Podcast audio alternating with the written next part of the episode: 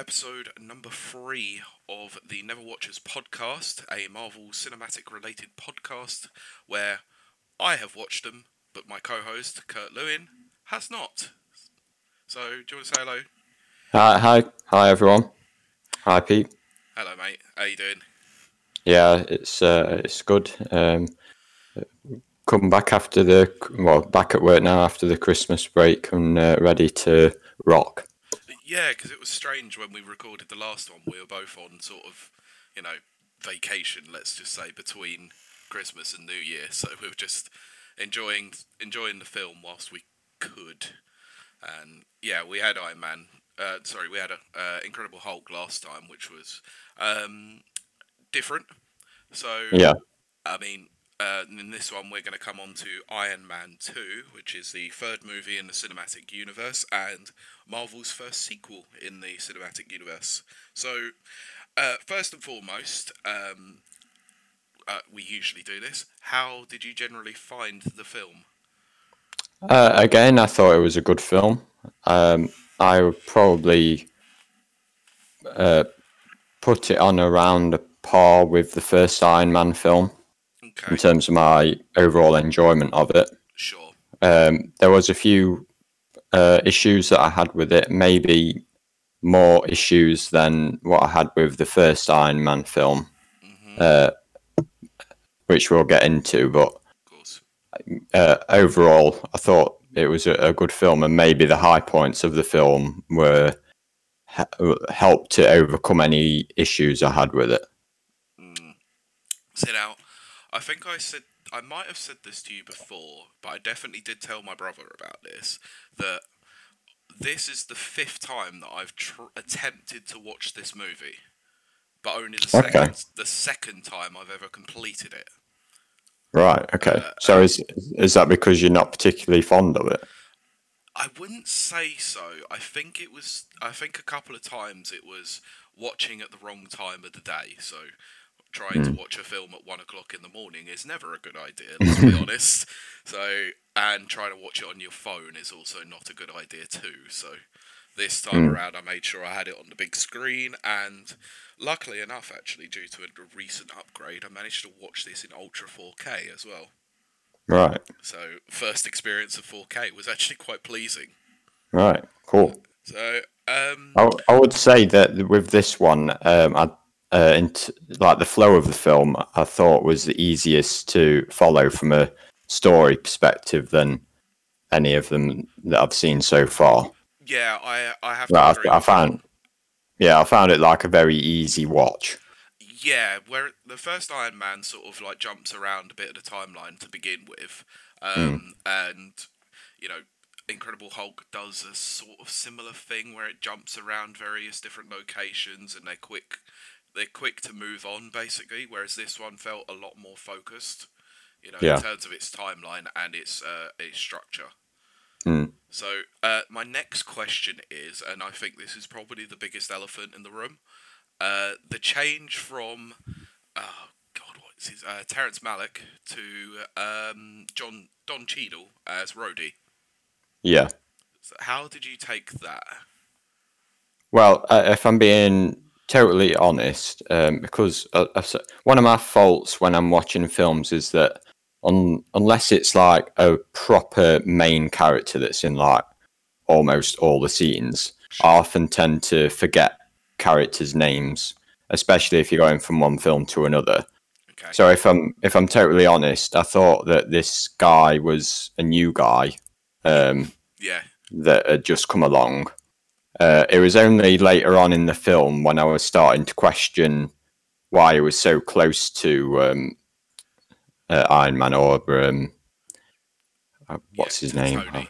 to Tony Stark. Yeah, um, yeah. It was uh, particularly in the scene where he goes to his house party and is and he is able to get into the Iron Man suit. I was thinking, well, how is he um, even? He- He's got pretty good control of this suit to say that he's never worn one before. But Yeah. then, so so at that point, I thought I'm just gonna just do a quick Google of this character, Mm, and and then I then I realised that it was it was it was the same character from the first film, but they had changed the actor. Yeah, of course. Um, I, I would have thought that it would have been uh, quite obvious during the, um, and we'll get into the bare bare basics of the plot in a minute. But when they're doing the Senate hearing um, for the weapons division, basically, and Yeah. talking about the Iron Man suit, and they want it blacklisted, basically, and given over to the government. Uh, Yeah, yeah. When they introduced Colonel James Rhodes, I thought it would have tweaked then, but I guess obviously, it, it, it sh- uh, uh, yeah, it's totally a fault of mine. It should have clicked at that point, um, but um, as I say, because I really struggle to remember characters' names, even though I only watched this the, uh, the first Iron Man not so long ago. yeah. Um, I just thought it was some higher up person from the army. Okay, I mean, if you would have watched these films back to back, would you have made that comparison a little bit quicker then? Pro, if I'm totally honest, probably not. Um, I, I struggle that much with character names. Okay, Um, fair enough. I mean, yeah. this might this might be a recurring theme throughout the MCU then, because there are some actor changes that do happen. So uh, I would say be on Yeah. be on your toes. Yeah, be on. Yeah, I'll try to be a bit more um, alert to character names going Yeah, forward. Because the the thing is, that you're in the early stages of this MCU where they hadn't quite figured out the the whole formula of how they were going to go across the phases. So um, they're still toying with quite a lot of ideas, and I would say that the only reason why these films matter, like so Iron Man one and two and Incredible Hulk, is setting up the characters. It's not really setting up the overall story arc throughout the whole thing. So, uh, just I think it's after this film where it starts to play a bit more of a role. But we'll talk about that Hmm. obviously in future episodes. So, shall we So, uh, just a-. Uh, just before we go into the plot, um, I don't know if we just want to address now um, what was the reason for that act changeover. Um, I actually don't know to be honest. It's a very weird one. I should have looked this up. Uh, I'm gonna see if I can try and find out. It's just a bit unusual. Um, I, I always find it strange anyway, especially in the first movie. I don't know if you remember the specific line, but do you remember when Tony goes out into the suit to go after I- Obadiah in that film? When Yeah. you have Rhodey, who was played by Terrence Malick, there, look at the suit and go, "Next time, baby," and it's sort of like, uh, oh, it's Terrence Howard, not Terrence Malick. Sorry, Terrence Malick is a uh, is a director. I should have known that. Um, so yeah, he he- looks at it and goes, "Next time, baby," and it's like, oh, it seems a bit weird that like knowing the context of that that the actor actually changes. It's sort of like, hmm, I know what they're trying to set up. It just seems weird. So, uh, oh, apparently, um, Terrence Howard had a falling out with Marvel Studios. All right. Yeah, I just Okay. just saw that on the IMDb trivia page. So, okay. Pretty standard. Yeah. It, it seems that way, and that's probably it's also probably the same reason why Ed Norton doesn't return as well. So, uh, Yeah. it's the early days of the MCU. There's going to be a conflict and weirdness, you know. So, Yeah. all right. So yeah, uh, let's get, let's get. I was going to say, should so I down the cast list quickly, actually, because uh, we usually do that. Um, so, um, so the cast list of this film is Robert Downey Jr. playing Tony Stark, Gwyneth Paltrow playing Pepper Potts, uh, like we've already said, Don Cheadle is playing Colonel Rhodes this time around, and we've got quite a few new additions into this one. But returning cast members are Samuel Jackson as Nick Fury, uh, Clark Gregg as Agent Coulson. Um, you got Jon Favreau as um, Happy Hogan, and in terms of the, re- the returning cast, that's it. Uh, the new members are Scarlett Johansson. We'll go into that one a little bit more in a bit. Got Sam Rockwell as the one of the antagonists here, which is Justin Hammer, and Mickey Rourke as Ivan Vanko. But we we will talk more about his uh, his code name later. Yep. So, okay, so the cast uh, cast has been uh, spoken about. So, shall we get into the So the the- nitty gritty? Yep. So we start off in like a cave with uh, Ivan Vanko with his dad. Um, so this is something I immediately didn't really like about the film. Okay. Um, like at this point, I was really thinking in my head because I'd never seen these characters before. hmm I was thinking, should I recognise these people? Yeah. um, and what they're talking about. And they've obviously got some kind of relationship to Tony Stark, but I, I, I was thinking, should I be remembering something like that I missed in the first film?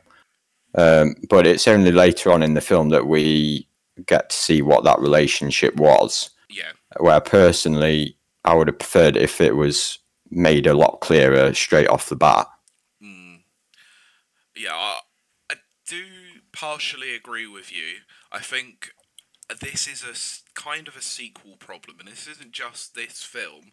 I think this happens a lot in sequels generally that they've already established main characters. So you haven't got a lot of the, the first act of setting up a lot of stuff. So uh, especially when it comes to your main characters like Tony and Pepper and all that. So you have to sort of spend some time drilling into your supporting players a bit more and the the thing that I really did like about this particular scene was the fact that they upended it with the ending of Iron Man 1 to uh, the speech that Tony gives at the press conference at the very end of the film is being played whilst um, Ivan Vanko is obviously talking to this person that you have no idea who is. Uh, yeah. Yeah. okay, it's a little confusing, but I, I I looked at that and I went, I know full well that they're playing this air of mystery about him. Uh, they're Mm. gonna reveal it a bit later, uh, but I do agree. The first time I saw this film, I did question who the heck this was and whether or not I should know who they are. Yeah. So yeah, it's probably a a little bit of a fault on the on the filmmaker's part and the script uh, script editor's part for doing so. Well, I don't know. I don't know if it, it's necessarily a fault. I don't. I, th- I, th- I think it's more just my personal preference for what I would have preferred to have seen. Like, I, I get the air of mystery, and I think they could still have that with the with like like Tony Stark still not having a clue who this guy is until later in the film. But as a member of the audience, I personally would have liked to have because it's pretty obvious from that first scene that they're going to be the villain. Yeah, I think it's very it, very clear, isn't it? but it's like it, it, it's it's clear that they're the villain, but the motive isn't really established, other than the the fact that he's got some kind of relationship with Tony hmm that makes him hate him. Yeah, But we don't. We've got no real clue why yet. Yeah. I think I think it's one of those things that they just try to develop it over time, and like I said with um, sequels, they tend to not focus quite heavily on on their main characters, so they have to do the whole exposition dump on on the antagonist, and they sort of get to that later on. And I felt they probably could have added a couple little bit of sprinkles here and there to sort of keep you going, and you you as an audience member learn about it kind of when Tony does. And I think Yeah. that probably would have worked a little bit better, in my Yeah. personal opinion. Yeah.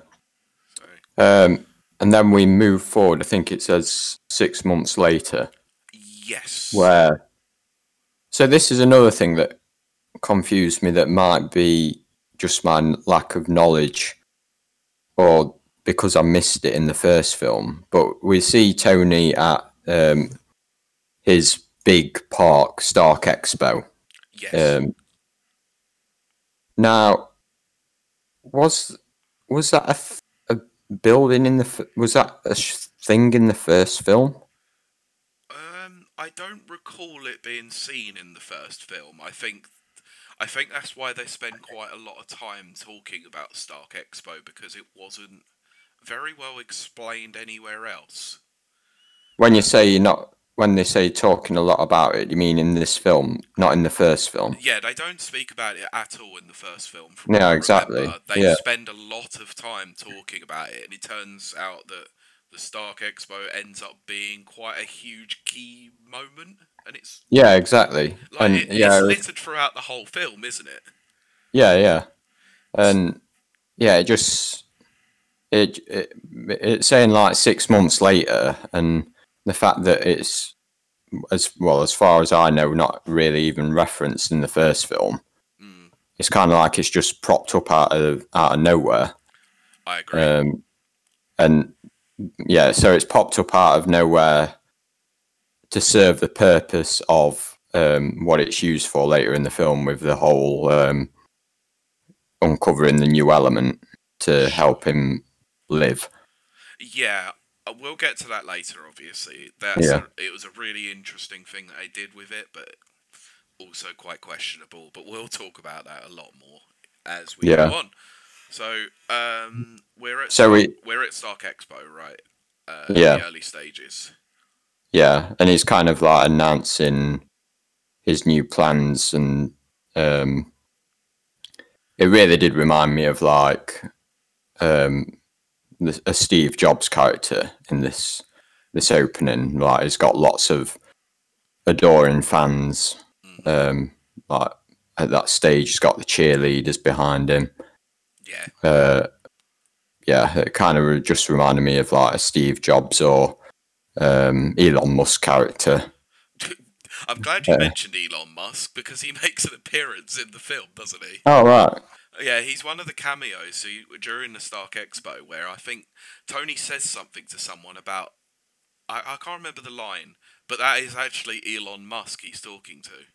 right, And I didn't recognise it the first time I watched it, or the first couple of times I tried to watch it. It was this time I went, hold on, uh, it's Elon Musk, because I've seen him a lot more now uh, Mhm. through like appearances on like Joe Rogan and stuff like that. So it was just a bit strange, but I did want to just pull it back a slight bit.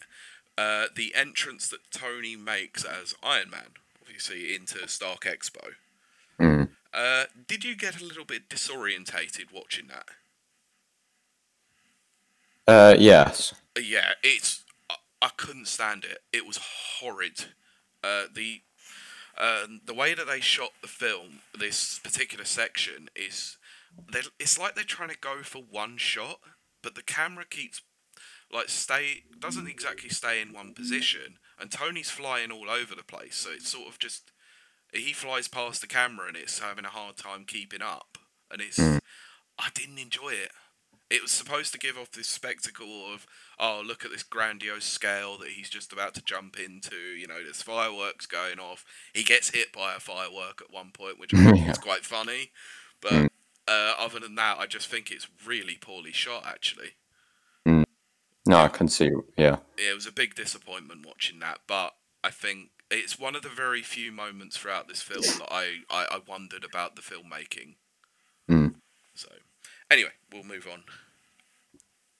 Um, and that. So after that, we see the well, it's like the congress congressional committee hmm um, with Senator Stern. Oh, and he wants to make uh, Tony make the Iron Man an exclusive property of the uh, like American Defense Department. yeah. Uh, I, kind of I quite I don't know about this scene because whilst I thought it was quite funny, like how Tony is acting in in what is a very um, uh, formal um, like Yes, a in a court basically. Yeah, it's a Um, formal hearing, and it's like it's being It's- televised and everything. Yeah, and he's just treating it like a joke, really. Which and it, that was yeah, it was funny, but it just seemed a bit too unrealistic to me. Like I don't think you could get away with that kind of behaviour, really. Yeah, Um, and like it was kind of like everyone in that court was on his side as well, like laughing along with his jokes. Um, whereas it was only kind of like the senator that was um, upset with him. yeah, him and and, I- Justin Hammer as well. Oh yeah, yeah. I know, but I also didn't get what, what, why did he keep turning around to Pepper and like wording stuff to her? Like I I didn't know what he was doing. I have no idea. There were a lot of really strange decisions in this particular moment, like in this particular scene itself. Uh, whilst once again, Jon Favreau knows how to write, uh, either write good humor or knows how to direct his actors to be to create humor in in a natural way. I just felt it was a little bit too silly for what what was at stake Exactly. here. It Yeah. you know, he's supposed to be this business owner, you know, CEO. Yes, he's eccentric. yes, he's a, a, a crowd pleaser and all that sort of thing. But you would sort of expect that this would have massive reputational damage to his brand. Yeah. And I just, I, couldn't gel with it, to be honest. And especially the moment where he pulls his phone out and hacks their computer and Yeah. takes everything. It's like, come on, his phone would have been locked outside of the room during a congressional hearing. That kind of, it's kind of uncanny valley moment that we've hit here. It's like it just shows off how resourceful Tony can be, but Mm. it is a little bit ludicrous and a bit ridiculous. No, I agree. Yeah. I did like the fact that um, the coding on the, on the screen itself did say "Hello, Mister Stark," though. Mm. Bit strange. This is also the scene where we, yeah, we first get introduced to Justin Hammer, who's played by Sam Rockwell. Um, I'm a big fan of Sam Rockwell as an actor. He's fantastic, and he kills it in this role as well. I disagree. Really?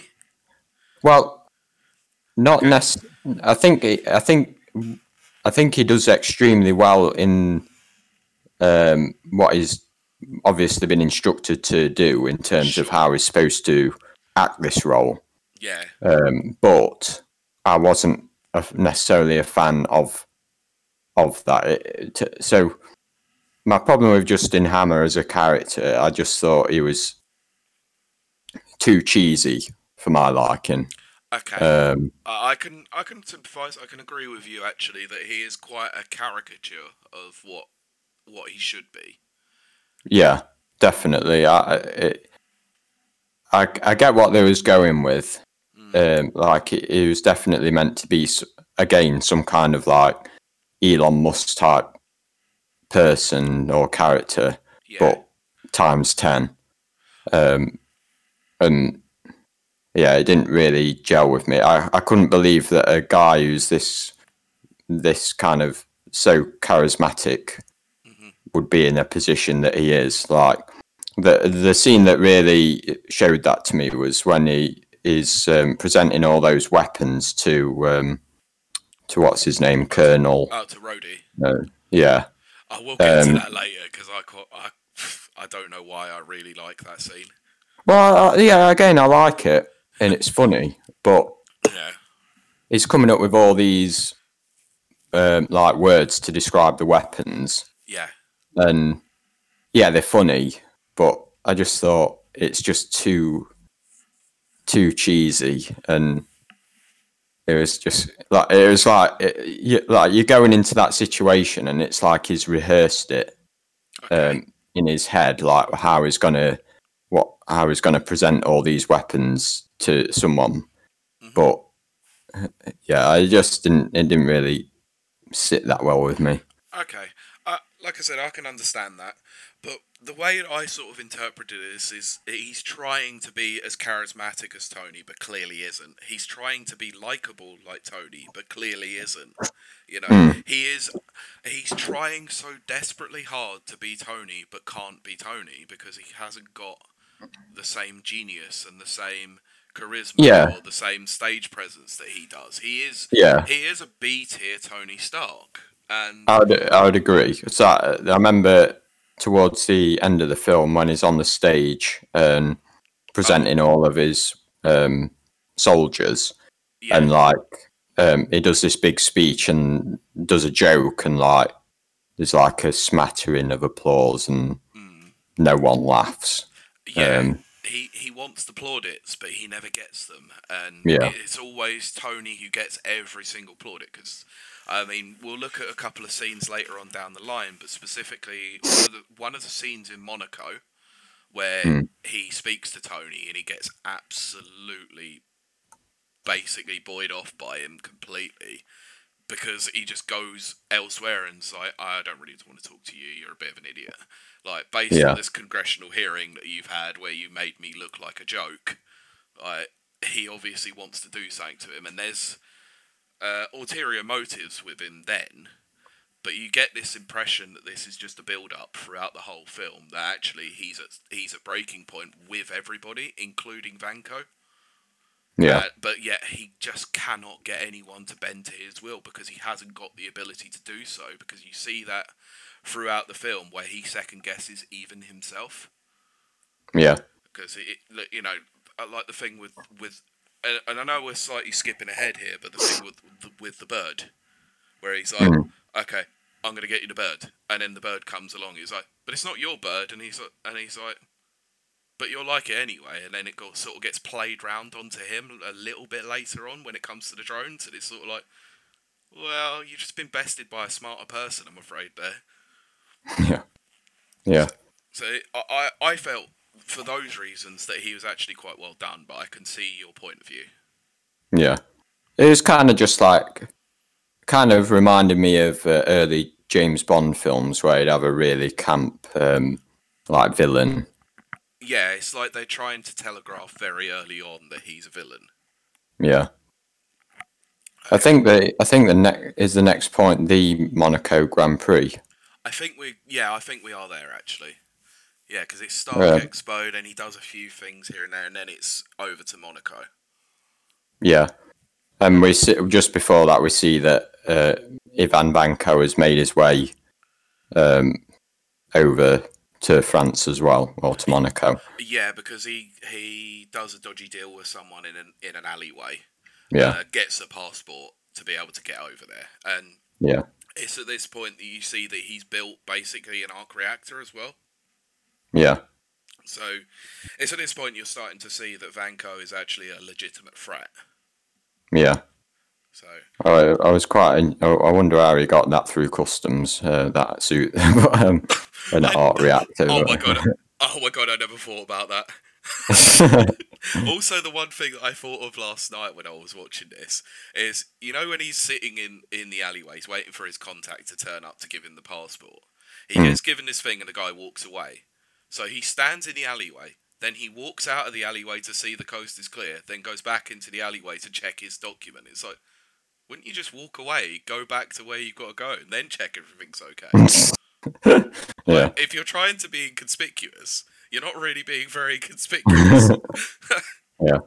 It's a bit weird. Um, but yeah, this um, Monaco uh, sequence, um, I thought this was one of the best points of the film. I agree. it's, It's um, one of the very few action moments in throughout the whole film, and I thought Yeah. it was quite well done. Oh, definitely, yeah. Um, so, um, I, I kind of thought when t- Tony decides that he wants to drive his own car at um, the Grand Prix, hmm I would I, I didn't. Well, again, you've got to kind of suspend your disbelief here, but I don't know whether you'd be allowed to do that such well at all because I assume you need some kind of license to be able to to do that. Um, Not even just the license, the training, the uh, uh, the safety protocols, the uh, the fact that he's done absolutely no qualifying whatsoever either. And, yeah, And you could, and this is what made me laugh about it, is Tony comes down, he makes this whole big spiel, but I don't know if you noticed the racing car driver throw his helmet down on the floor in absolute frustration. yeah, yeah. Uh, that made me laugh. I don't know why. no, I, well, I can see where it's where it's coming from. yeah, you'd be furious if you'd done all this qualifying and then some Yeah. rocks up and takes your car. Yeah.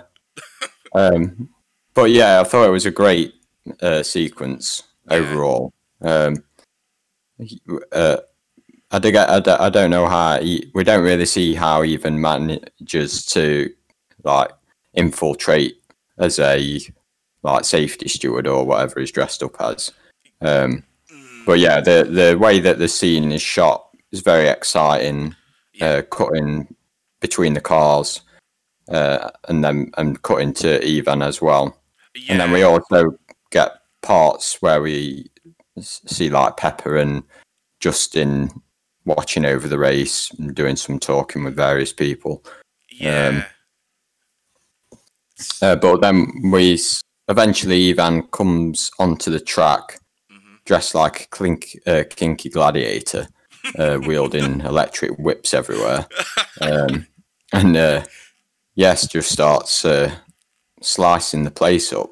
Yeah, yeah, it's every car that comes along, he'll slice it up or he'll do something basically. Because shall we explain his suit a little bit for those Yeah. listening who might not have seen it? Um, basically, his suit is has got an arc reactor in the middle, uh, but it is uh, a chest plate that has electric whips on it, uh, which you know you don't know about this at the time, but actually, I don't know if he he ever says it in the film, but he's actually uh, his supervillain name is called Whiplash, and it sort of makes sense.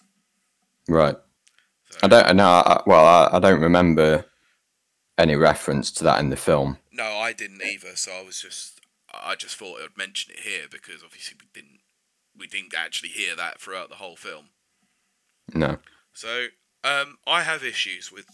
Whilst I enjoyed this film, I did have a fair few issues with this uh, this sequence, and it's mainly through logistics and the fact that I know a little bit about Formula One and the fact that um, some of this stuff wouldn't happen. You know, so uh, I think it's, def- it's definitely a suspend the disbelief sort of moment. But you know, the first car goes down, but yet they're all still racing. Nah, nah. Oh red, yeah, red, yeah, red, yeah. flag, red Yeah. flag would come out immediately, or a yellow flag, or a virtual safety car. Mm. So it, it's a little bit strange that this guy infiltrates the track, but yet racing still happens, and cars are not even being told that there is Yeah. a massive accident up ahead. Yeah. So I think yeah, let's just let's just put that one to the side. It was one thing I thought of last night. Again, I was just like, yeah, it wouldn't work like this, but okay, Well, pit- okay, Pit let's go. sort that out. Sorry, A pit stop would sort that out. Any Oh, damage yeah. to the car. was car being ripped entirely Yeah. and exploding? Yeah. Yeah, pit pit crew can sort that one out.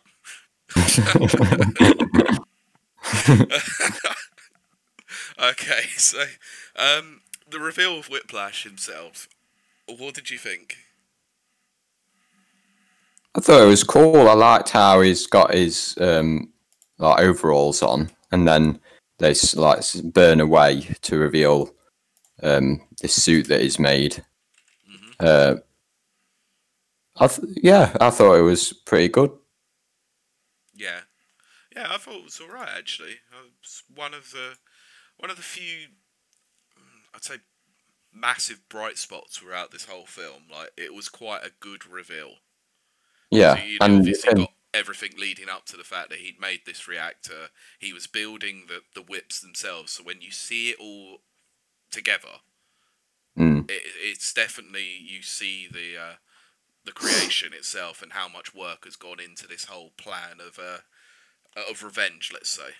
yeah, and I can say that I was fearful of him. Like he seemed to, to be a very powerful, and the way that he just slices those like these cars and into li- like a knife through butter Yeah. is yeah quite alarming. Oh yeah, it's ridiculous. Uh, he cuts through these massive like these cars like that are designed to take impact. He just literally cuts through them, like you said, like butter.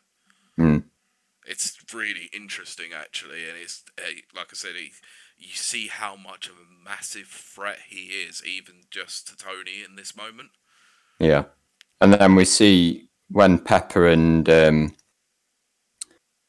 uh, Happy. what's his name? Yeah, Happy come to the rescue, and like it- it's another one of those situations where suddenly his aim is totally off, and he manages to keep missing them when when he's thrashing his whips around. Mm, Um, he yeah, he, he manages to slice every part of that uh, Rolls Royce oh, yeah, other than the part.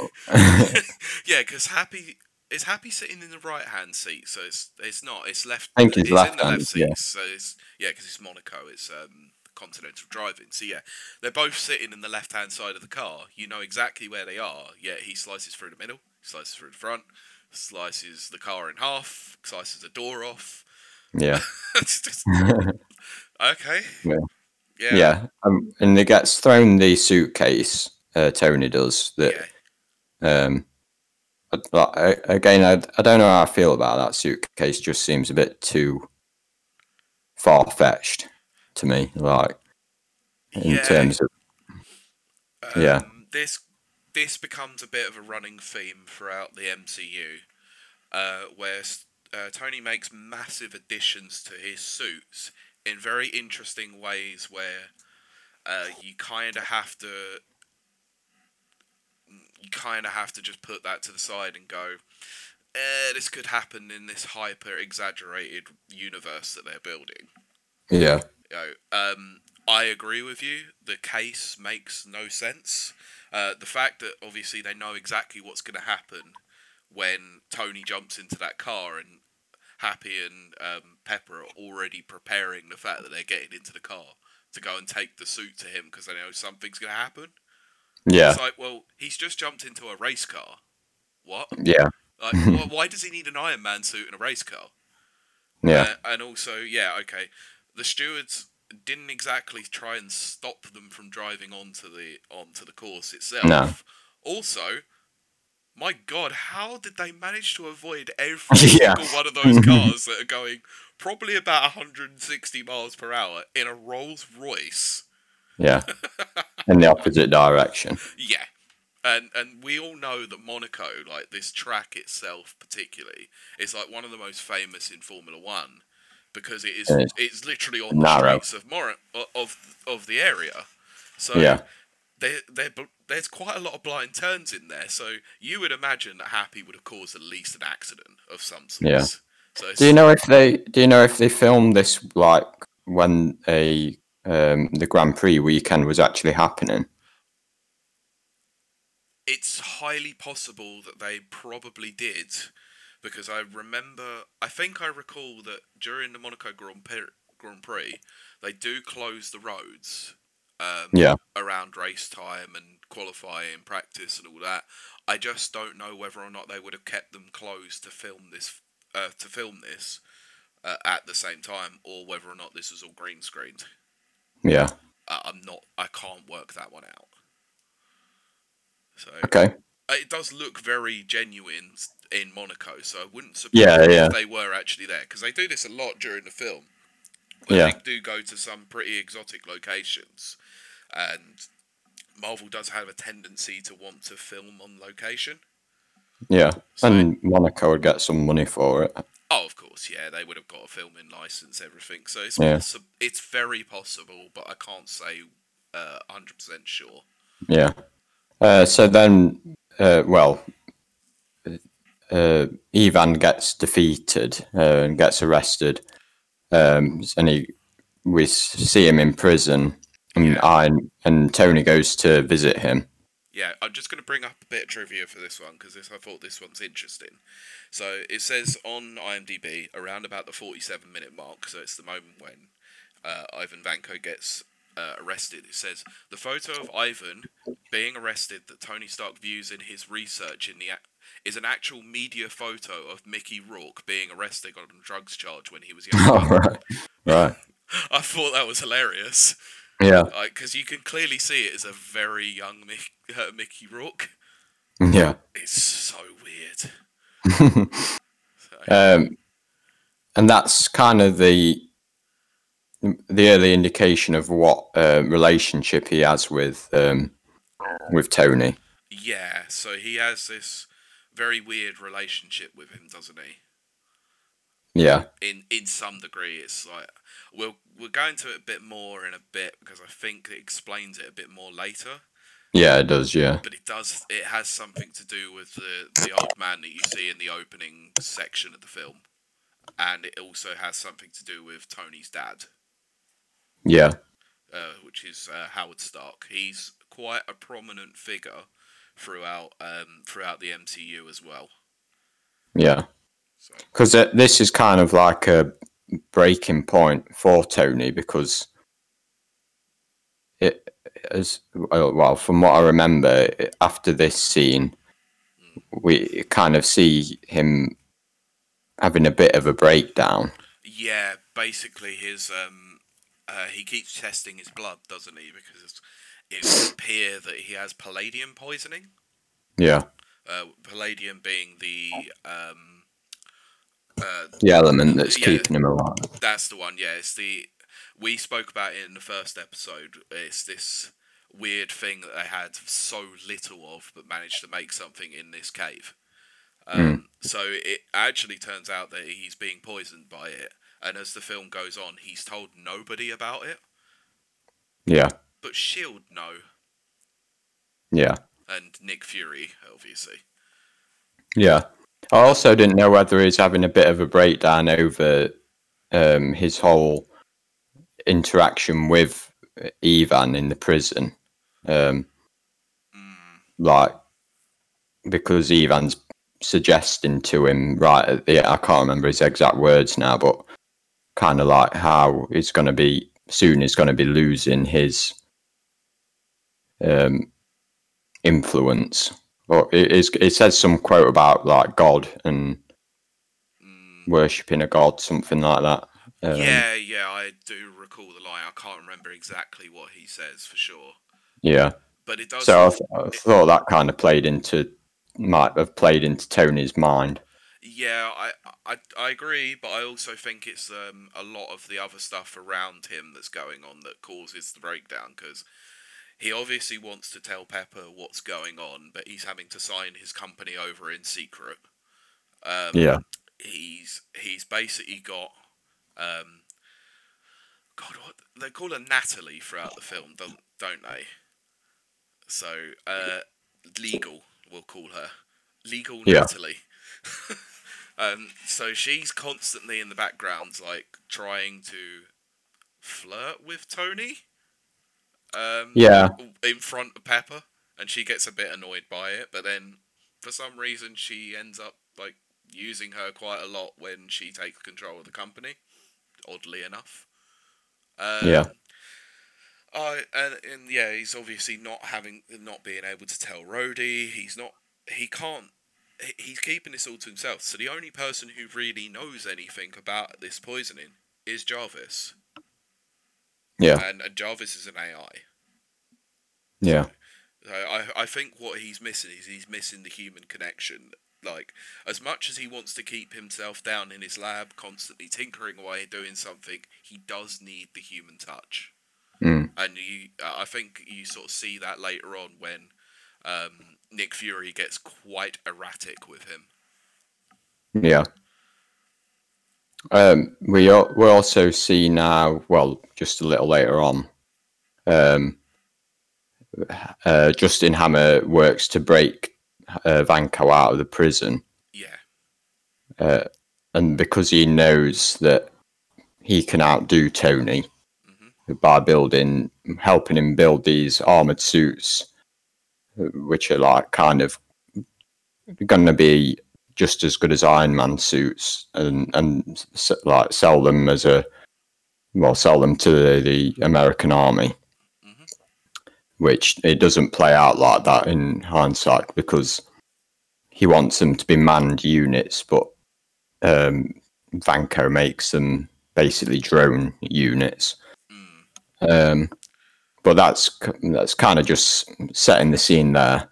Uh, but but then we yeah going back to Tony. Um, yeah, we see we have this party scene back home because he he thinks it might be his last birthday. Oh yeah, this is where he's at like I think it's eighty three percent blood toxicity, isn't he? Yeah. So he's and, he's on his last legs. Yeah. And I, I, I, I'm just thinking about this. This is just totally just a random thing. This happened earlier in the film, but I want to bring it up because it kind of plays into something I brought up in our discussion on Iron Man 1 um, what, can you remember when I was saying about how um, there was this like the implied sex scene, and I was Oh, kind yeah. of saying, "How is this a 12? hmm Because I thought there was a few close moments in it that suggest it might not be a twelve. There was a bit in this one um, in the boxing ring bit when we Oh, first yeah. got introduced to Natalie. And it's like we we see like kids are watching this, Yeah. and Tony brings it up on his uh, phone, images of her in like a bra and pants. Oh yeah. yeah, it's really weird, isn't it? It's like literally Scarlett Johansson had done like a, a lingerie shoot or something. And Yeah. she- they just used those photos for no particular reason other than the fact that they're just going through her personnel file. Now, Yeah, she's if it's her personnel file, why would she have lingerie shots in there? well, she she it was something like she was a model for a Japanese or Yeah, some lingerie uh, they- company. yeah, they do actually explain it, but it is very strange. Yeah, and I It's- thought it's a bit if I, if I'd got the young kids, I would have thought, ooh, But then it would have made me feel uncomfortable if I'd got young kids there watching it with me. Sure, but then like they have a couple of really odd moments later on. So you know the bit with the boxing ring where Mm. she goes into the ring with Happy, and she goes under the under the ropes. Like, had- Mm, like, yeah. if they they kept the camera at a certain angle so that you wouldn't see her her assets, let's just say. yeah, yeah, But then later on, there's like a scene where she's talking to Tony, and literally all you can see is side boob.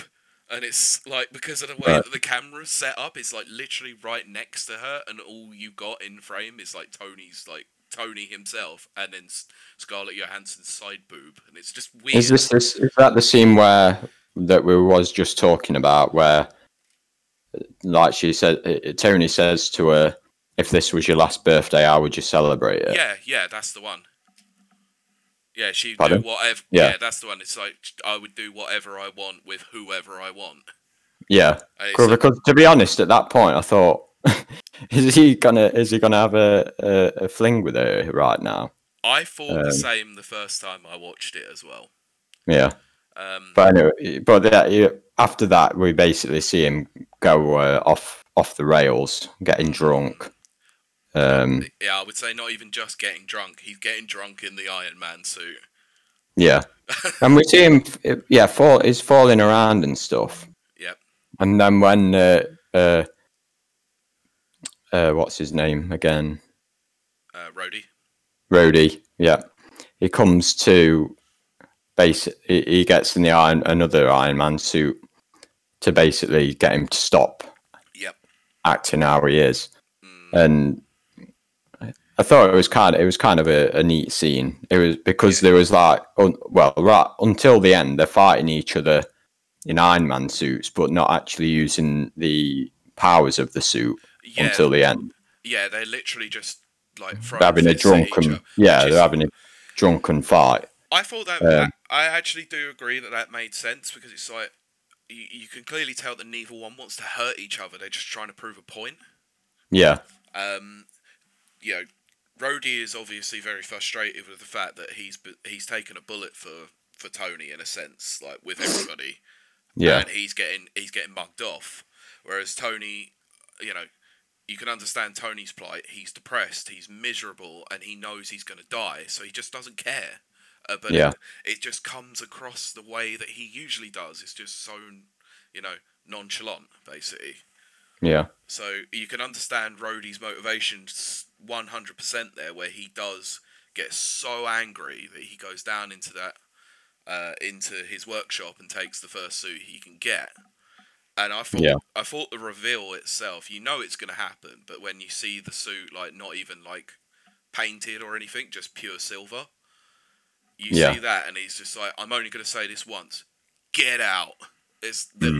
the delivery's perfect, and it, it's a really impactful scene. I thought in this in this film.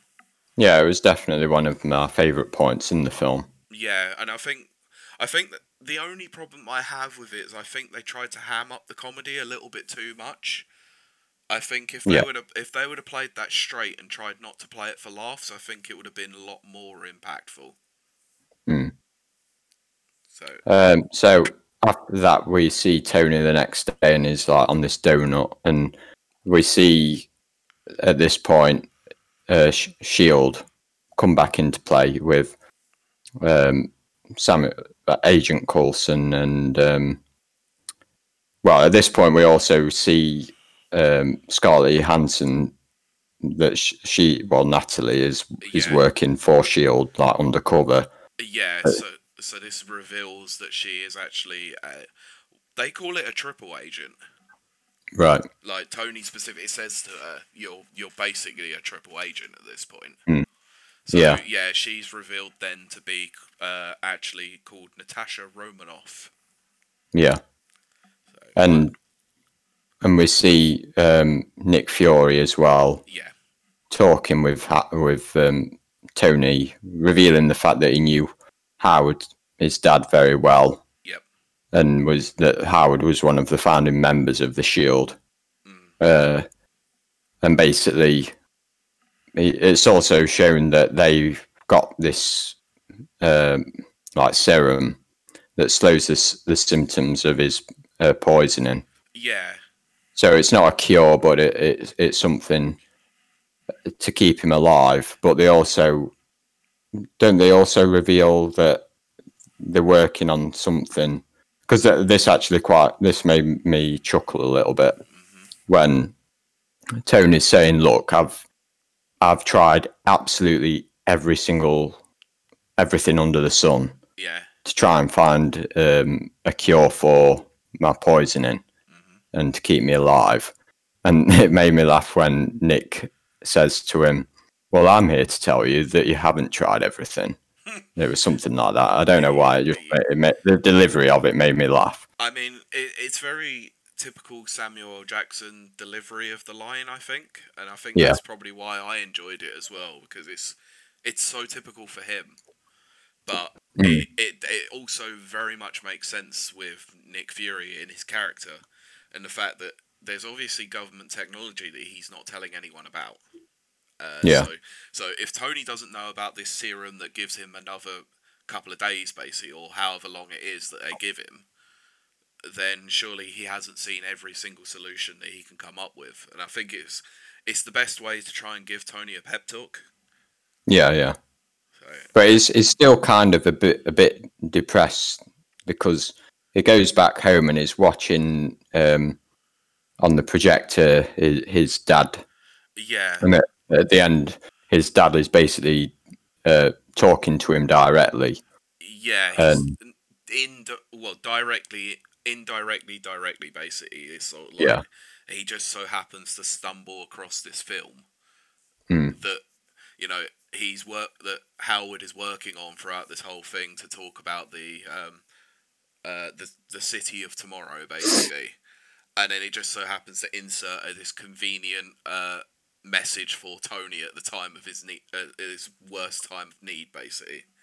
Yeah, and also so this is one of the things I had a bit of a problem about the film because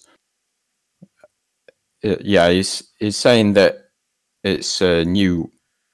He's been working on the structure of a new element that he at the time he couldn't produce himself due to technology limitations. Yeah, Um, but that but Tony has got it within him to fulfill on this this uh, this element, like to uncover it himself, basically. yeah, Um, and then when Tony then goes later back to um, his office, where where um, Pepper is now working as CEO, mm, and we see him get like the whole light bulb moment of him looking at the the map that's been like uh, dismantled and put put put aside, yeah, and it goes back home and uncovers this element. So the the thing I didn't really like was it just seemed a bit all too convenient in terms of like how his dad would have no way of knowing yeah, that is going that his son is going to be Iron Man in the future, and conveniently the element that he's working on is also going to be able to help keep him alive by keeping his heart beating, basically. Okay. yeah. Um, Yeah, I never got the impression that it was down to the fact that it was to do with Iron Man. It is just, I think it is just solely the fact that he knew that Tony would take over his life's work because, um, But what what is this? What would this element what purpose would it serve otherwise? Is it just like a new energy source or something? Yeah. So you remember in the this is kind of a callback to the first film where they talk about the arc reactor, and it's Yeah. just another. Just another level, basically, to the arc reactor. It's like they have to create a new element to create a sustainable energy source that is Right. um, Okay, that makes more sense then. Yeah, so it's it's never anything to do with spe- the specifics of Iron Man. It's just the fact that Tony has had this accident in the first film, and he's having to use this element to stave off the uh, the poisoning and the shrapnel from from that first film. Yeah. All right. so that's just- fair, It, that's- it sort of plays into that, but I will agree, it's not very well explained. It does sort Hmm. of make it look like that this is directly a message to Iron Man, but not like not to Tony really. Yeah. It's, it's odd, I will agree, but um, And it's also kind of like what we discussed earlier in that um, the light bulb moment of like how this this map has been laid out gives Tony the the idea of how this new element is going to come into existence, yeah, um, and that's purely because of the creation of this um, this part, of this expo, which didn't exist before. yeah, and it's the fact that he finds something in that uh, in that scale model, isn't isn't it? That Yeah, he then yeah. identifies that could be this new element. yeah, Uh, yeah, another one of those. I think it's like, well, we need we need to wrap things up really. So, and we're in this, we're in the second act of the film, and everything's sort of coming to a head. We're coming very, very close towards the the, the beginning of Act Three, and we need to go somewhere with this because this middle section I felt was the worst part. It yeah. it meanders so badly throughout this and yeah we have a couple of bright spots with um you know the scene with Rhodey and, and and Tony having fight in the suits and all that sort of thing but I felt a lot of this was very very dull you know Yeah. and this is the problem that I have with sequels generally so it's, I, I don't even think it's just this film I think it's sequels as a whole that Mm. because they haven't got any they, they have no time to set up any characters because they've already done it in the first film you find that the second act ends up meandering a little bit because they just don't know what to do um, Yeah. and they're trying to give some sort of motivation but this one it feels so very forced. It's like okay shield have grounded me. Um, i've got agent coulson watching the door of everything i do but yet he's still able he's still able to get in his Audi, go and pick up a punnet of strawberries from the middle of bloody nowhere, go to Pepper's office, have a good old conversation with her, whilst Natasha is there, who is a double a triple agent for Shield, yet she doesn't tell Fury of that, and then you have this fleeting moment for Coulson later on where he's like, I heard you left the premises. Like, yeah, that was months ago.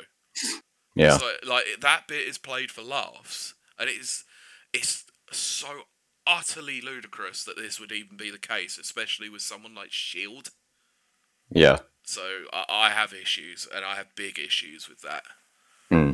So, but Well, th- whilst all this has been going on, the, we all we have the scenes where like we go to Hammer Industries and see what um, uh, uh, is being worked on by Hammer and Vanko. yeah, so Um, there, there is an interesting fact about this. So Hammer's factory is actually Elon Musk's SpaceX facility in in Hawthorne, California. Right. Uh, the people that are walking in the background are actually his employees. right. Okay. So yeah, we we've got a cameo from Musk and also him u- producing his facility to be able to help with the filming. Right. So it's very weird. But anyway, Yeah. so we, we we see that Vanko is obviously working on the uh, the Iron Man suits that Hammer has already produced, but he Yeah, does but a lot of stuff to muck around with them. Yeah, he's made them drones basically, which Hammer isn't pleased about. But he sort of just Um, has to accept it though, doesn't he? Yeah. Because he's been outsmarted, he's been out uh, outclassed and outspoken to basically. Yeah, but it gets to the point where he does get fed up with Vanko taking liberties and basically takes a couple of guards with him into the room Mm. and to guard over him when he goes to go and do his presentation. But um, Vanko just dispatches of him and goes ahead with his plans anyway of Yeah. controlling the, dr- the drones. Yeah, which you don't actually know that he's done anything to these guards until you see specifically like this shot of one of them hanging from the ceiling. Yeah, Which you Or both or- or- well, yeah, you see both of them hanging from the ceiling. You don't really see their, uh, them as such. You just see this silhouette in the background, basically. yeah, So is. In, uh, I think the final act of this film is actually quite enjoyable, though. yeah. I would agree. So yeah, Uh, so yeah, we come up to the point where we've got um, Hammer giving his uh, speech at uh, Stark Expo, Hmm. which I thought was a little strange that Hammer would be talking at Stark Expo. Yeah, I was thinking exactly the same thing at that. It, it, it was even at the point where I thought, um, "Is this Stark Expo?" Yeah. Yes, it is Stark Expo, and that's weird. Mm. I mean, Like, why? Why? Who gave him approval to, to be there? yeah. Like, yeah, I, but, a, yeah, I, I do have a quick question about this though. So you know when he comes onto stage and he's doing that really elaborate dance dancing. yeah. Do you yeah. think do you think that's just Sam Rockwell just being Sam Rockwell? Um, it's not his character, it's just him just having fun. yeah, kind of. Yeah, but I think, I think he, I think he is having fun, and Yeah. like it's probably. I, I can see what you mean in terms of it, like probably being improvised. Yeah. But I think he's only doing that because he knows the character he's playing. Yeah, I I would agree. It's definitely it's definitely a little bit from column A and a little bit from column B. I Yeah. think it's, this definitely does feel like one of those moments where Jon Favreau probably was just like, yeah, just have fun with it, just do what you got to do. Yeah. Yeah. So But this is also kind of like the bit where um, he, yeah, we see that he, he isn't quite Tony Stark level, and he's doing his speech and jokes that aren't aren't catching on. yeah, But then it's, he kind of redeems himself when he unveils all these um, these robots yeah, um, for the various different organisations in the army, like the navy and yeah, uh, such like. Um, yeah, he kind of redeems himself because it, it seems as if he's impressing everyone that's in there because they're, they're all applauding. mm, that's where he gets. They're all the- impressed. yeah, he gets the biggest buzz and the biggest pop from from those reveals, and he's really having fun with it as well. When he Yeah, because it's like, yeah, he's eccentrically like pointing, pointing and- to them, yeah, and it's just as Yeah. they come up, he's like Air Force, Marines. Yeah. it's like yeah, you can see he's really enjoying this, and I thought it was really well done. yeah. And then the final one is Rhodes coming up in in the armor that like contra- that can fight with the rest of the drones. Oh yeah, we didn't exactly talk about that moment where he's uh where he's getting all the upgrades for the suit. Oh yeah, yeah, Oh my god, that is hilarious. So yeah. It was good. yeah, I know I can see what you mean, but obviously, like um, Sam Rockwell's uh, character, like uh, Hammer, is obviously hamming it up a fair bit. Hmm. But I, I, I just love the fact, and this is why I love the scene. It's just um, it's Don Cheadle's reaction to the whole thing. He just so stays so straight throughout the whole thing, and he's seeing all this big weaponry get put in. Like you start out with, uh, you know, your regular nine millimeter pistol, your Uzi, you got a bazooka or a grenade launcher, you got a minigun. Then you've got the ex-wife, Yeah, yeah, and he's just literally deadpan. He's like, "I'll take it." He's like, "What? What? What? What exactly?" He's like, "All of it." And just Yeah. away. It's like brilliant, perfect. Yeah. It's so fitting with with Rhodey's character as well. Yeah. When I was saying about like how um, I wasn't a fan of like just how hammy uh, Hammer, Hammer was, Yeah. pardon the pun. um, but um, another great example of that is when he w- once he's broken um, Vanko out of the prison and he flies him over um, to so Oh, yeah, uh, to like- Or into the US. into the US. Yeah, and is there like he gets taken out of the van, and is there with like with the plane oh yeah, yeah. eating a luxurious meal? Oh, it's the dessert that he's had imported from California. Yeah, yeah, that whole that whole scene, like it just seemed way too cheesy for me. Agreed. Yeah, there. It's a very fine line between eccentric and cheesy. I think, especially Yeah. in these kinds of movies, and I think Yeah, especially like knowing like he's seen what kind of character um that uh, Vanko is, like even just from what he's seen of him and what he's done on TV. Yeah. Like you- you're not telling me that he thinks it's going to be a good idea to present himself in this proper cheesy way of really setting out a posh dining table with luxurious meals where wearing a like what, what do you call that kind of service with the butlers and stuff oh, it all just seem it's just upper market, you know, sort of very posh, very, uh, very billionaire like, isn't it? yeah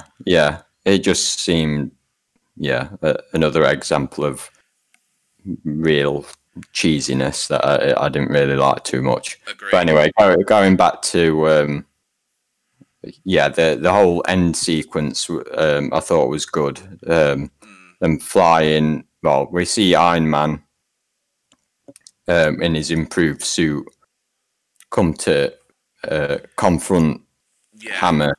And it, I think it's interesting actually because we've, I mean, we've slightly skipped only mildly because it does happen around about the same time as the forming of the new element and the work that he does with that.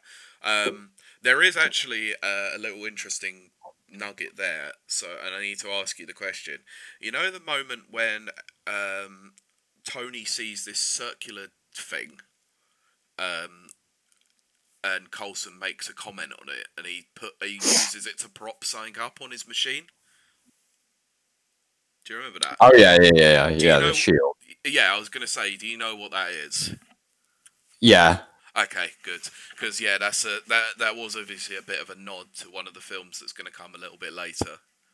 yeah. So, and and there's a bit of an explanation for um, I only I, I recognise it just from like media. Of course, yeah, but there is an explanation in that uh, in a film in a couple of couple of movies time, which will that sort of makes sense to that whole thing there. So Right. I'll just keep okay, that. I was just going to say keep that one in mind. Right. So um, I just thought that was interesting how Coulson obviously knows what it is. I don't Mm. think Tony does, even though No. that's weird. But I'll I can talk about that in the ne- in that film in a few Yeah. But I just Um, like, like the way that they played it for laughs. It's like you know, like as an audience member, you kind of know what it is as well yourself, and you just you, you're thinking, what are they going to do with this? And he just plays it for laughs. Yeah. So, but I, I, I thought the scene where he creates the element, uh, it's an interesting one. Um, and then he obviously inserts it into his arc reactor, and he has this moment of like, oh my god, this power. Uh, I thought that was good, and it obviously shows that he makes he's made so many additions to this new suit to incorporate it. Yeah. So he, then, yeah, like you said, he fly he flies down into Stark Expo, uh, just uh, just after Road Rhodey's been unveiled, right? Yeah, and then we s- pretty much immediately we see that he gets hacked by Vanko as well as all the drones, and then a big. This is when the big fight en- ensues, basically, and like there's a quite a large chase sequence. Uh, yeah, Mm, yeah, they make it. They do sort of make it look like that the minute that Tony drops in is when everything goes wrong, and it, it does. It seems a bit too convenient. It's. I'm thinking like, yeah, okay, maybe um, Vanko didn't quite have full control over the system because you can see throughout the film that he's a bit of a genius, like, especially with computer programming. yeah, So it, I just thought there was a, yeah, it was just a bit too convenient that, that happened. yeah, That everything else after that, I, with exception to a few things which I'll get into in a bit, I thought was mostly done well. Yeah, I thought it was an exciting sequence, like when they're they're flying like underneath, um, like the bridges and in the car park areas, like um, Yeah. maneuvering between the pillars and stuff. Yep. That was all quite exciting, and then they eventually end up in that big dome. Yeah, they do. Um, Um, the the only other thing I'll mention is obviously there's a, there's a mild side plot going on with the fact that Happy and um, Natasha Oh, yeah. go elsewhere. Yeah, that was quite funny. Yeah, With they, uh, they're, yeah, they're going into um, into Hammer Industries, aren't they? yeah, and the bit where she's basically beating up guards left, right, and centre. And he takes And one. yeah, okay, yeah, that is kind of funny, but this is where I have a massive problem with the filmmaking. right. Um, you look, uh, and this is a massive problem throughout action movies. So this isn't just a Marvel thing. This is just movies in general. You see, obviously, when she's taking, when Natasha's taking down these guards, how many cuts are there for one move?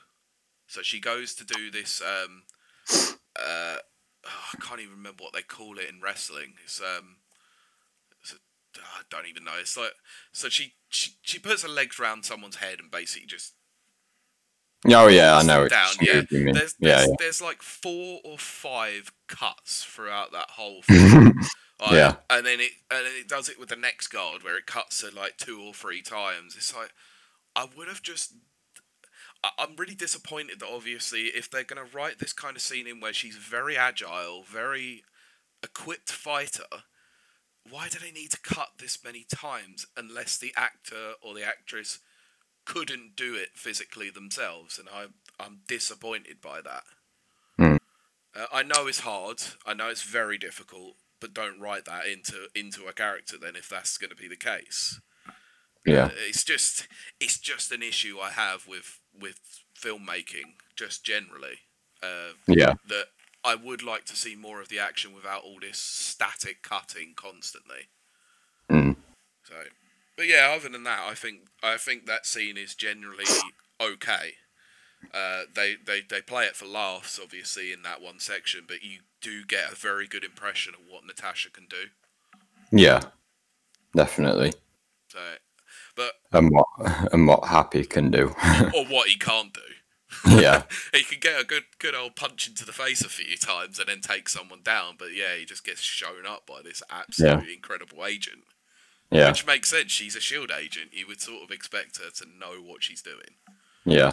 So Uh, then we yeah we we see eventually well in that in the dome.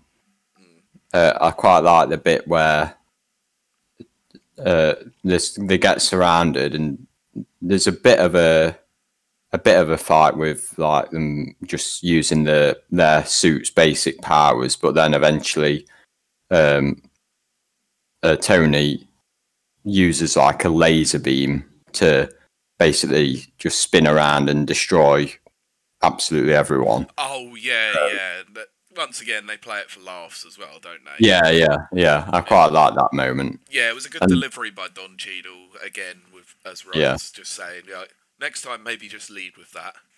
Yeah, It was good. and then then Vanko comes down though in his uh in his armor.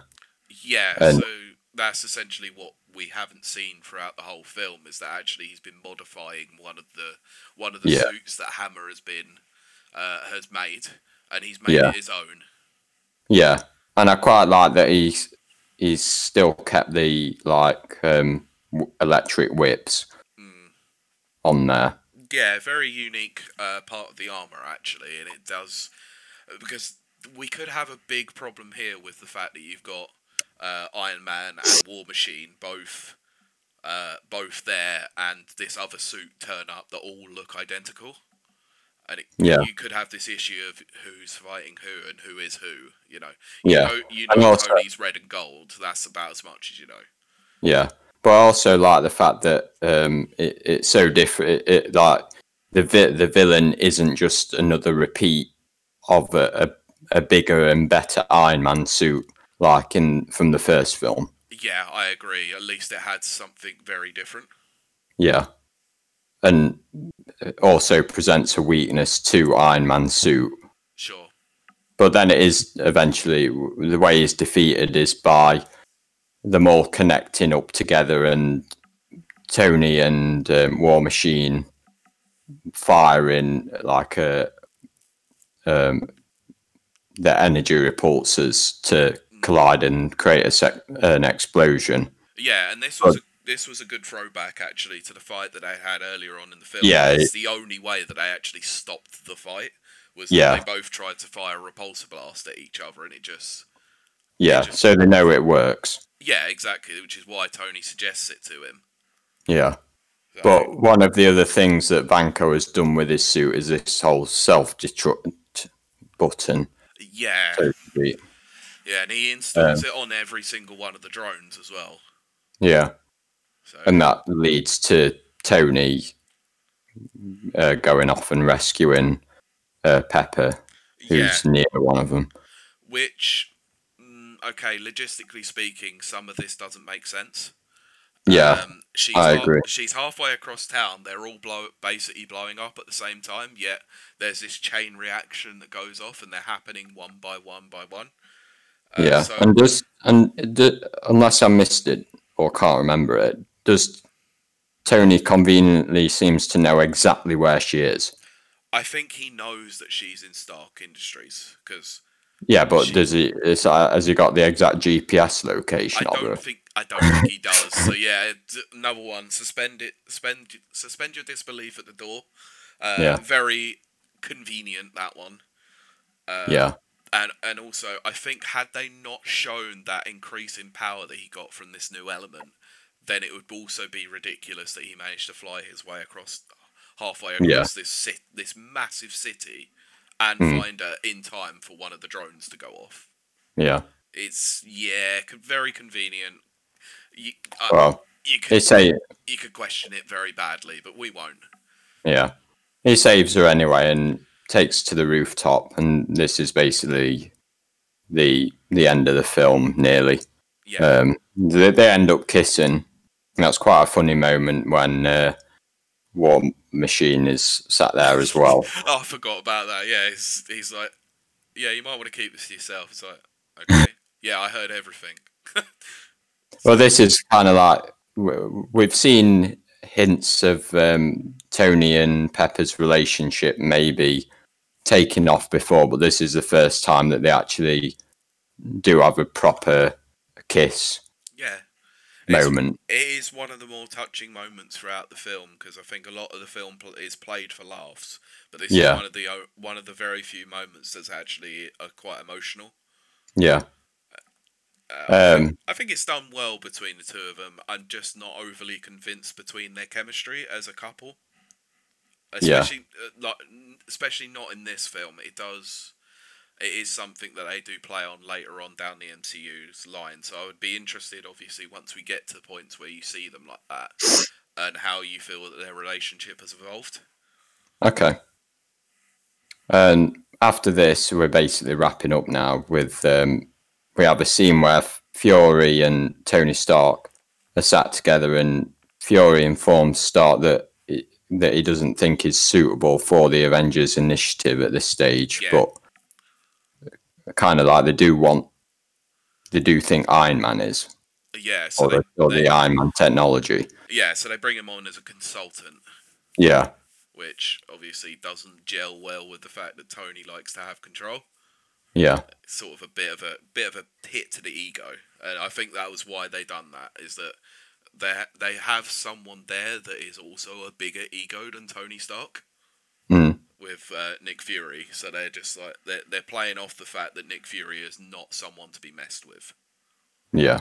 So, but then Uh, I think that's it. it. It's basically it after that, apart from the end credit sequence. Yeah.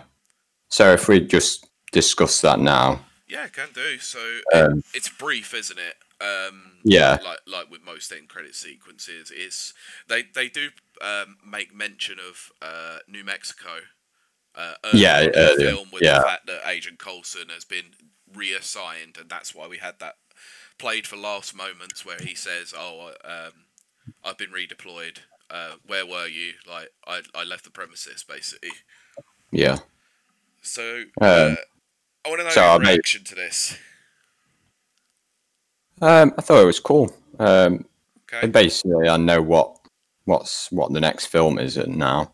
Yeah. Or but- well, I, think, I did anyway, but um, yeah, I did. I was thinking about that when we actually recorded last time. I probably shouldn't have told you the schedule.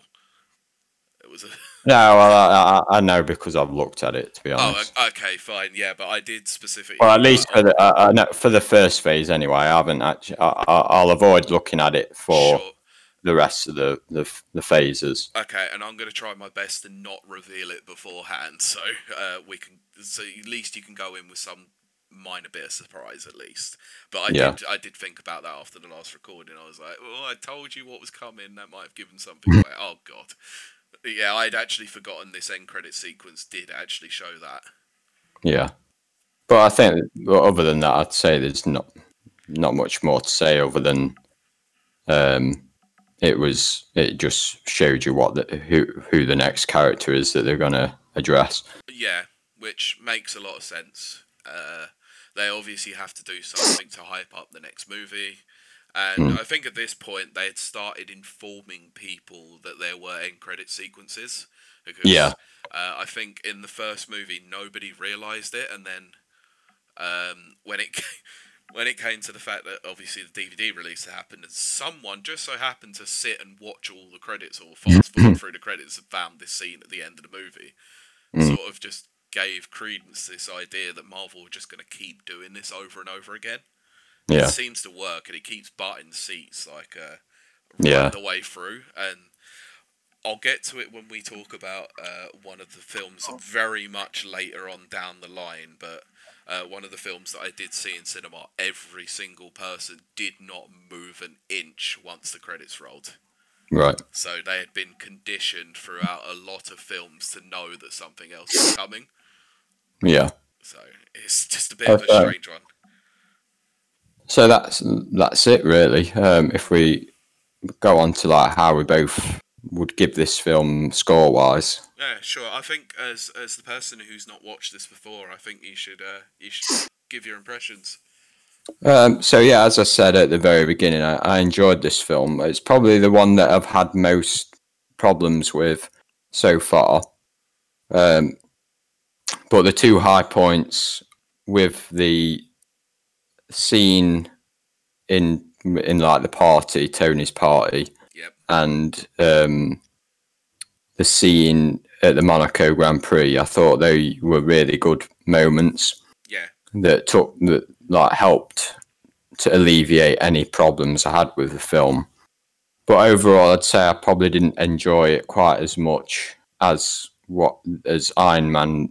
Well, no, probably just just ever so slightly less than Iron Man one and the Incredible Hulk. I'd probably maybe put it in terms of enjoyment on a par with the Incredible Hulk Okay. uh, which uh, I think I gave three. I think I gave it three stars. Yeah, Um, you. I- Yeah, I'm sure you gave it. It's either three or three and a half, and I gave it. Yeah. I think it was like two and a half or three. Yeah, so I, I'd give Iron Man two a three three stars. I'm not gonna. Dis- I, I don't think I'm gonna disagree with you on that one. I think uh, a three star rating is probably around about right for this film. Um, Yeah. For me personally, like this is this is a genuinely a weaker film than the first one. But it has some incredible set po- set moments that just elevate the film. Uh, I think, Yeah.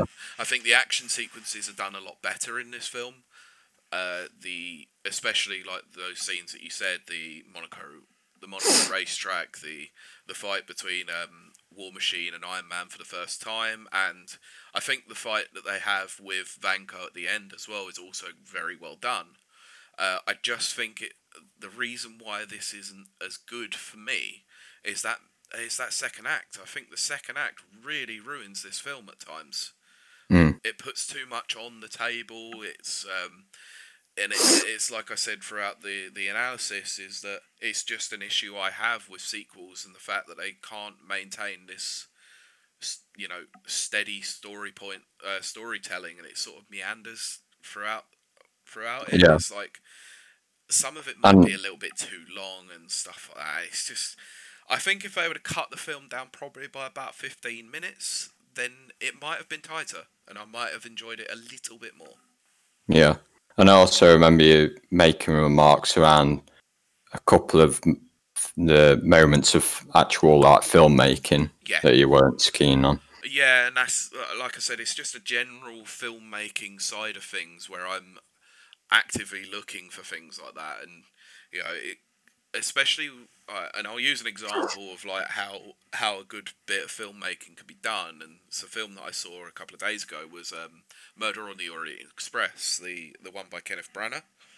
Um, it, there's this moment when you first see the, the Orient Express and they're just getting onto the onto it, and it is literally just a one shot, and you see him talking to characters that are going to be key players, but it never breaks shot. It's from the outside perspective of the train. You can see everything that's going on. You can see the grand scale of this this journey that they're going to take, and it's so expertly done from a, an incredible director and there is a reason why I bring Murder on the Orient Express and Kevin Branagh up specifically, and it will make sense when I say the next film and who directs it. So I think that was a spoiler in its own right, just to tell you that. But Right. um, but it, it just shows that there is a different class of filmmaker out there, and once you get that, you just can't see much else being done that's really well done when they're constantly cutting things in action sequences and all of that and it's it's disappointing especially with the budget that Marvel put on put into these kinds of films that there are these really egregious moments of uh, overcutting and stuff like that that just as someone who enjoys films I just don't enjoy it Yeah. so Okay. I think for me, a three is the perfect rating for this one. I couldn't go any higher because of the problems I have with it. Yeah. Cool. So Thor is next on the list. Yeah, uh, directed by Kenneth Branagh. Right. So Cool. uh, Well, yeah, I um, look forward to it. yes, uh, we we're obviously going to cover that in the next episode. So to wrap us up, do you want to let everyone know where they can follow us, contact us uh, with feedback, questions, anything?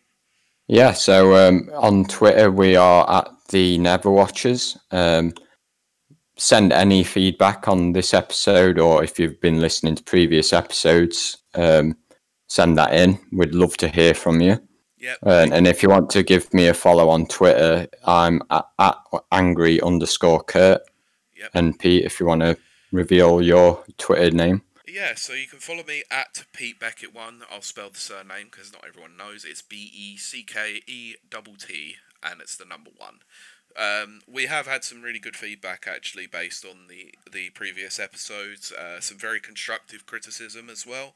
Uh, so just to let everyone know that we are working in the background to be able to get uh, to address some of those points. So we want to thank you very much for obviously uh, letting us know that you've been enjoying it and where we can obviously improve. So uh, Yeah. keep keep doing that in the future, and we'll we'll obviously keep going forward and keep improving the format that we are at because like with like with the Marvel Cinematic Universe in the early stages, we don't know it. We don't know everything. We're we're working on it. It's an ongoing project. Mm. So Cool. so from from my illustrious co-host Kurt and from myself Pete Beckett, uh, we will catch you for episode four. Episode four. So, ah, yeah, good. yeah, good I. I know it was really bad, but I had to finish with that. All right. See you later, guys. Cheers. Cheers.